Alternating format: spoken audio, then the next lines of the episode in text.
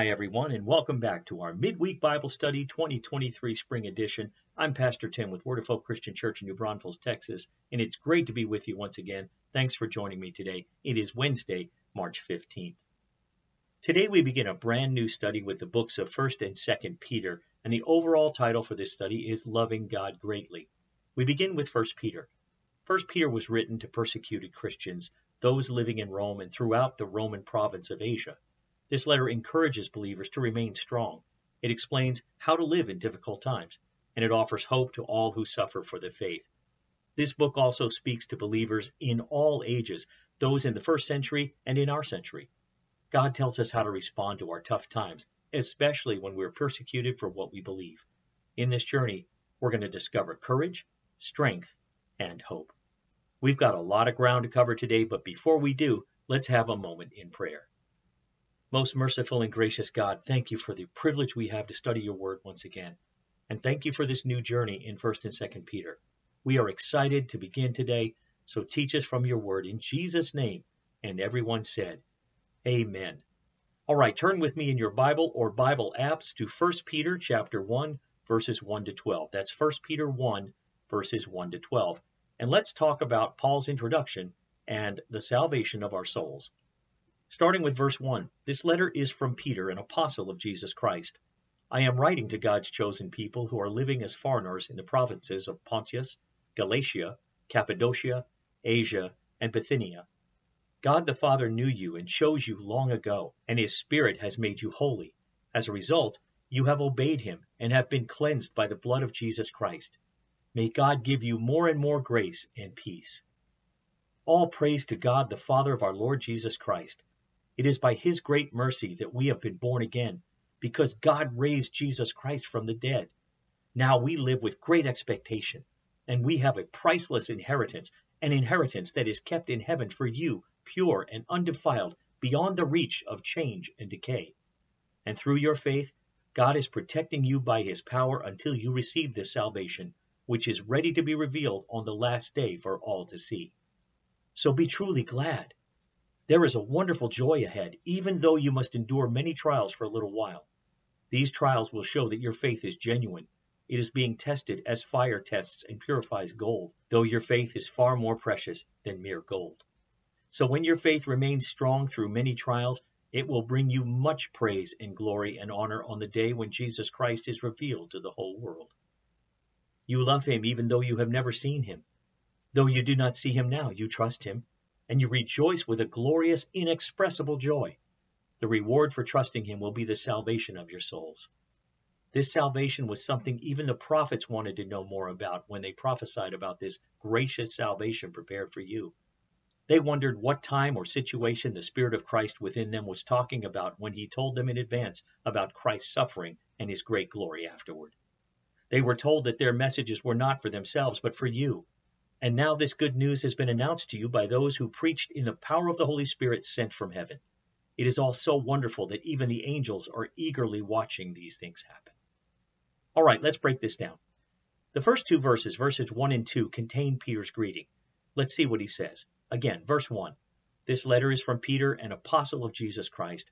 I am writing to God's chosen people who are living as foreigners in the provinces of Pontus, Galatia, Cappadocia, Asia, and Bithynia. Here's our first question. Right off the bat, Peter identified himself as an apostle of Jesus Christ. Why was that significant? In the style of ancient letters, Peter began by identifying himself. That's what they do in that time. That's how they wrote letters. He was an apostle, the title Jesus had given to the 12 disciples. Now, the title apostle designated one who had authority to set up and supervise churches and discipline them if necessary. Even more than a title of authority, apostle means one sent on a mission, like an envoy or ambassador. As an apostle of Jesus Christ, Peter wrote with authority because, like the Old Testament prophets, he wrote God's very words. The recipients of this letter, including us today, should remember Peter's connection with Jesus, his powerful ministry, and his authority to speak. But that makes me think of another question.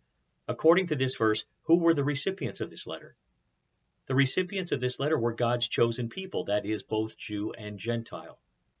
Although God initiated our calling based totally on His wisdom, we who are called still must respond and choose to follow him. All believers have been called and chosen by God. Well, what does it mean then that God's chosen people were living as foreigners? When people accept Jesus Christ as Savior and Lord, God transfers their citizenship from the world to heaven. So while they live in this earth, they're like foreigners in this world. The world becomes a foreign land to believers because their real home is in heaven and they are only here on earth temporarily. The church had begun in Jerusalem, but before long it had spread across the Roman Empire and beyond. Peter wrote this letter to both Jewish and Gentile believers in churches scattered throughout various Roman provinces. More likely, Peter planned for the letter to be circulated from one church to the next throughout each area. He may have separated the names of each province to indicate the order in which the churches were to receive this letter. Next up, verse 2, it reads, God the Father knew you and chose you long ago, and his Spirit has made you holy. As a result, you have obeyed him and have been cleansed by the blood of Jesus Christ. May God give you more and more grace and peace. The question is, in the first part of this verse, it mentions the Trinity. Why is that important? God the Father, God the Son, Jesus Christ, and God the Holy Spirit work together to bring about our salvation and provide a threefold assurance for believers. Although Christians are foreigners in this world, they can take comfort in the fact that God chose them long ago. But what does the phrase God the Father knew you and chose you long ago mean? Christians have different viewpoints on how God's sovereignty relates to human freedom, especially in the area of salvation. Some believe God used his foreknowledge to look down on the corridor of time to see which human beings would respond favorably to his offer of salvation, and then called those individuals to salvation. Others believe God does not base his calling on the foreknowledge, but rather sovereignly calls or elects certain individuals to salvation for his own glory. The salvation of the letter's recipients came through the sanctifying work of the Spirit. That's what it says the apostle meant that God the Spirit had made unholy people holy. Through Christ's death for sin, he purified them for God's service. God had saved the readers of Peter's letter so that they might obey Christ. Although following God's word did not produce their salvation, their salvation was intended to lead to obedience. While believers lived in rebellion against God, the Christians living through Asia Minor were to aim to do his will. God delivered us from sin so that we might faithfully serve him and his people. We need not live our lives aimlessly, but we should seek to discover and fulfill God's plan for our lives. But then Peter says, as a result, you've obeyed him and have been cleansed by the blood of Jesus Christ. What does he mean with that part of the verse? Peter noted that the shed blood of Christ spiritually cleanses his people from their sin. According to Exodus 24, verse 8, Moses took the blood, that was blood from bulls that were sacrificed, from the basins and splattered it all over the people, declaring, Look, this blood confirms the covenant the Lord has made with you in giving you these instructions. Peter was saying that it was the blood of Christ that sealed the covenant between God and his people. But then in the last part of the verse, Peter says, May God give you more and more grace and peace. What does that mean? It was Peter's desire that God's grace and peace would overflow in the lives of his readers. His twin blessings united typically Greek and Hebrew styles of address. Letters in Greek often began by wishing the reader grace. Jews greeted one another with a wish of peace. But certainly Peter thought of grace and peace in terms of their Christian meanings. Grace refers to God's unmerited favor to sinners, while peace refers to the inner tranquility and contentment that comes from the reconciling work of Christ. Well, that was Peter's introduction in verses 1 and 2. Now, in verses 3 through 9, he'll talk about the believer's salvation. Let's look at that. Verse 3 reads All praise to God, the Father of our Lord Jesus Christ. It is by his great mercy that we've been born again, because God raised Jesus Christ from the dead. Now we live with great expectation. The question is in this verse, Peter shows us an appropriate response to God's great mercy to us. What's that response? In a word, what's that response? Well, the word that comes to my mind based on this is praise. Specifically, he blesses God the Father of our Lord Jesus Christ. God is one being in three persons. In this case, he praises the Father while acknowledging Christ as our Lord. Peter blesses God for his mercy. And as we've seen already in verse 2, God has chosen us, sanctified us, and given us a purpose. All of this happens without our ever needing to earn any recognition from him. This is grace, which is when someone gives something positive to another person that doesn't deserve it. Mercy is when someone withholds a negative consequence that another person deserves. Instead of the punishment that we deserve, God gave us something we could never have purchased or earned. He caused us to be born again. This is the very thing Jesus told Nicodemus must happen for anyone to see the kingdom of God, back in John 3. Specifically, God called us to be born again into a living hope through the resurrection of Jesus from the dead. You know, it's one thing to hope we're going to be saved, to yearn for life after death. Jesus proved that this hope is not some fantasy. He died, then he showed himself alive to many witnesses. Our faith is not a wish for a better world. The reason for our hope and an eternity with the Father is that our Lord is alive. Because he lives, those who believe in him will also be resurrected. Bless God for his great mercy. Verse 4 reads, And we have a priceless inheritance, an inheritance that is kept in heaven for you, pure and undefiled, beyond the reach of change and decay. The question is, what is the inheritance Peter speaks of in this verse? The inheritance Peter speaks of here is that of eternal life with God. Jesus Christ is God's only Son, so he is sole heir, if you will. But as children of God, believers also become heirs with Christ of this priceless inheritance. Peter used three Greek words here, each beginning with the same letter and ending with the same syllable in Greek to describe the inheritance. Those words are aphthartos, amiantos, and amarantos. Aphthartos means the inheritance is pure, uncorrupted, or imperishable. In other words, it won't lose its glory or freshness. Amiantos means the inheritance is undefiled or unsoiled. It will never become unfit for us or polluted by sin. And amarantos means the inheritance is immortal or unfading. It will never pass away, disappear, or come to ruin as a result of hostile forces. These words contrast this inheritance with all earthly human possessions. Nothing in the natural order, things like catastrophe, sin, age, or evil can affect it. God has made it indestructible, existing for all eternity. But then, where is this inheritance kept? The word kept is in the perfect tense in Greek, expressing a past activity with results that continue in the present. God has been keeping and still keeps the inheritance there prepared, reserved, certain, and waiting. No matter what harm might come to believers on earth, the inheritance awaits, kept safe with God. Verse 5 says, And through your faith, God is protecting you by his power until you receive this salvation, which is ready to be revealed on the last day for all to see. The question here is it says in this verse that God is protecting us. Protecting us from what? God is guarding our inheritance and He is protecting us from anything that might cause our inheritance, our eternal life with Him forever, to be lost. The Greek term used in this verse is phroureo, a military term, also translated as shielded, guarded, or protected. We are being protected by God's power. How powerful is God? How able is He? He is the God who created the universe. He's the God who raised Jesus from the dead. He's the God of all. He is able, beloved. We are being guarded by God's power through faith. It's not our faith that's powerful, it's God. But it is a faith through which this relationship with God began and is maintained.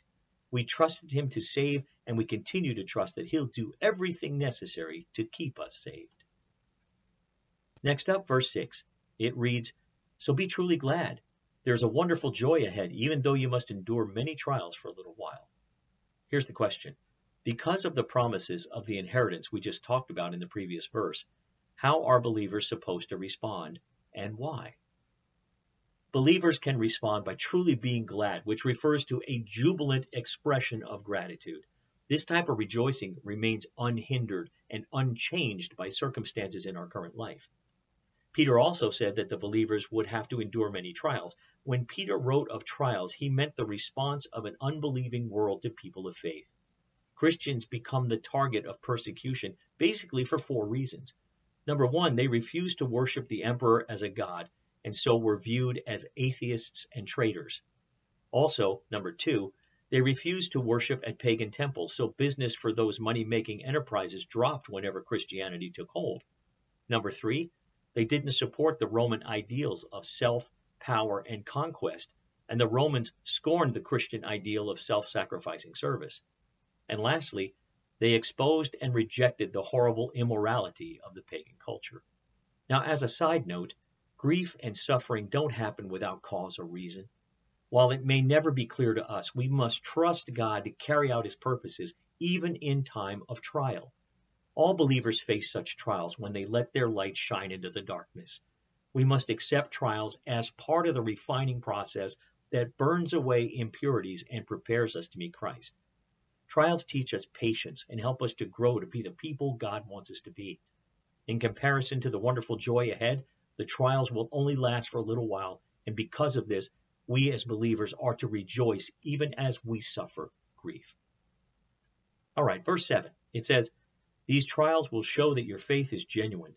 It's being tested as fire tests and purifies gold, though your faith is far more precious than mere gold. So when your faith remains strong through many trials, it will bring you much praise and glory and honor on the day when Jesus Christ is revealed to the whole world. The question is now Peter reveals that these trials, which cause us grief, exist for a reason. What is it? Peter says these trials test people's faith and show that it is strong and pure. To God, believers' faith is more precious than mere gold, the most valuable and durable substance of the time. Genuine faith is indestructible for all eternity, but it may take the fire of trials, struggles, and persecutions to purify it, removing impurities and defects. God values a fire tested or stress tested faith. Through trials, God burns away our self reliance and self serving attitudes so that our genuineness reflects His glory and brings praise to Him. So, how do trials prove strength and purity in a person's faith? A person living a comfortable life may find it really easy to be a believer. But to keep one's faith in the face of ridicule, slander, persecution, or even death proves the true value of that faith. Such faith results in praise and glory and honor given to the believers by God Himself when Jesus Christ returns, in other words, is revealed to judge the world and take believers home. Next up, verse 8. You love Him even though you've never seen Him. Though you do not see him now, you trust him, and you rejoice with a glorious, inexpressible joy.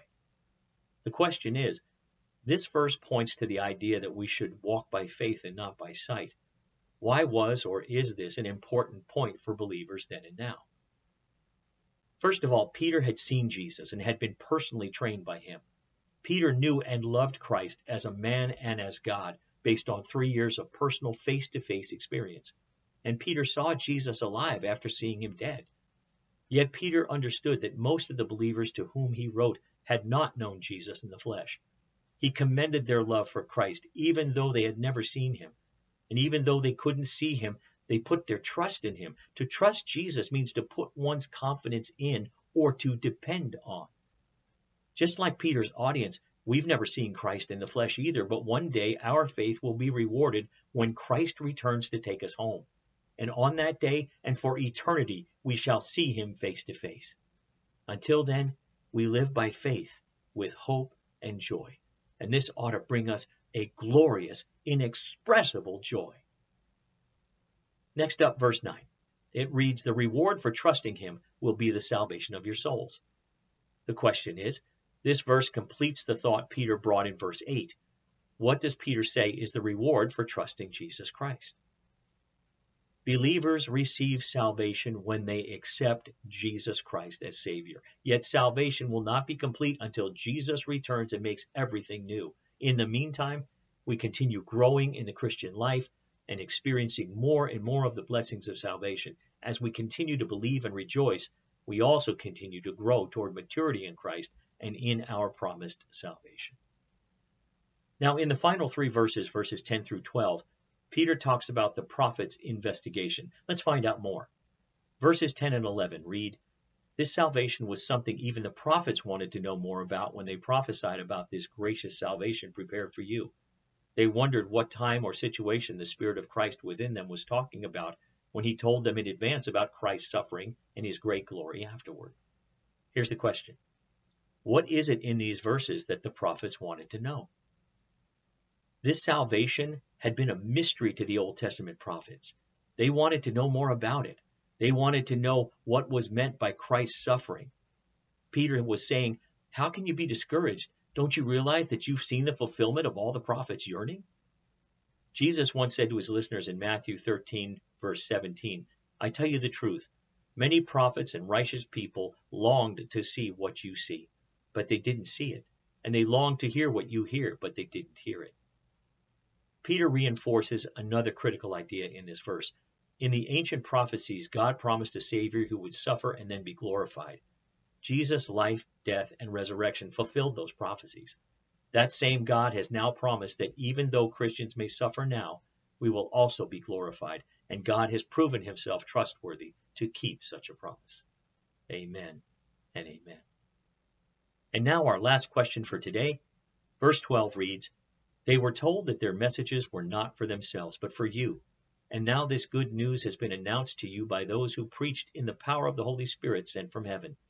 It is all so wonderful that even the angels are eagerly watching these things happen. Here's the question. In this verse, Peter tells of the answers the prophets received from their questions from the previous verse. What were those answers? The Spirit had revealed to the prophets that they were ultimately serving future generations of believers. The prophets ministered to New Testament believers when they predicted Christ's sufferings and glories. The messengers of the gospel related these same truths to the church after Christ's resurrection and ascension. Looking back, we can see how God was working through these prophets, even though they were not fully aware of how God was using them. Those who proclaimed the good news did so in the power of the Holy Spirit, whom the Lord had sent from heaven. The same Spirit who inspired the prophets also directed the gospel messengers. Peter's point seems to be that there is a united message proclaimed in the Old and New Testaments concerning Christ and his salvation. There are many different ways we can minister in the church. Ultimately, Christ and his salvation should be the foundation for our service. Now, at the end of this verse, Peter said the angels are eagerly watching these things happen. Why do you think our salvation interests angels? First of all, angels are spiritual beings created by God who help carry out his work on earth. Just as the prophets could not understand or experience the coming salvation of grace because it would occur after their lifetimes, neither can the angels understand or experience it because they are spiritual beings who don't need the blood of Christ to save them. But the angels know that God's people are the recipients of God's grace and blessings, and that one day they'll be highly honored in the coming kingdom. Well, folks, that brings us to the end of our study today, and what an amazing start it was. After Peter's introduction, it began as a blessing to God, but also described how incredibly he has blessed us in Christ. Because Christ has risen from the dead, our hope is not a wish. It is alive as he is. Then we talked about our inheritance as God's children. We found it is eternal, full of glory, and secured forever. And even in our suffering, we have a reason to rejoice. And lastly, the mystery of God's plan has been revealed to us in Christ. We are being saved. Praise the Lord. Next time we're going to be studying 1 Peter chapter 1 picking up at verse 13, crossing over into chapter 2 verse 3. We're going to talk about how to live out our salvation in practical ways. Going to be a great time for sure.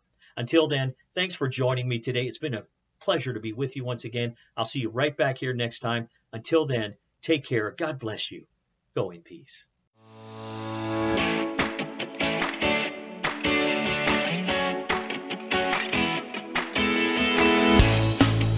Thanks for listening. Join us again next time for another encouraging message from God's Word. To find out more about our ministry, look us up on the web at www.whccnb.org. Word of Hope Christian Church. Real people, a real God, real hope.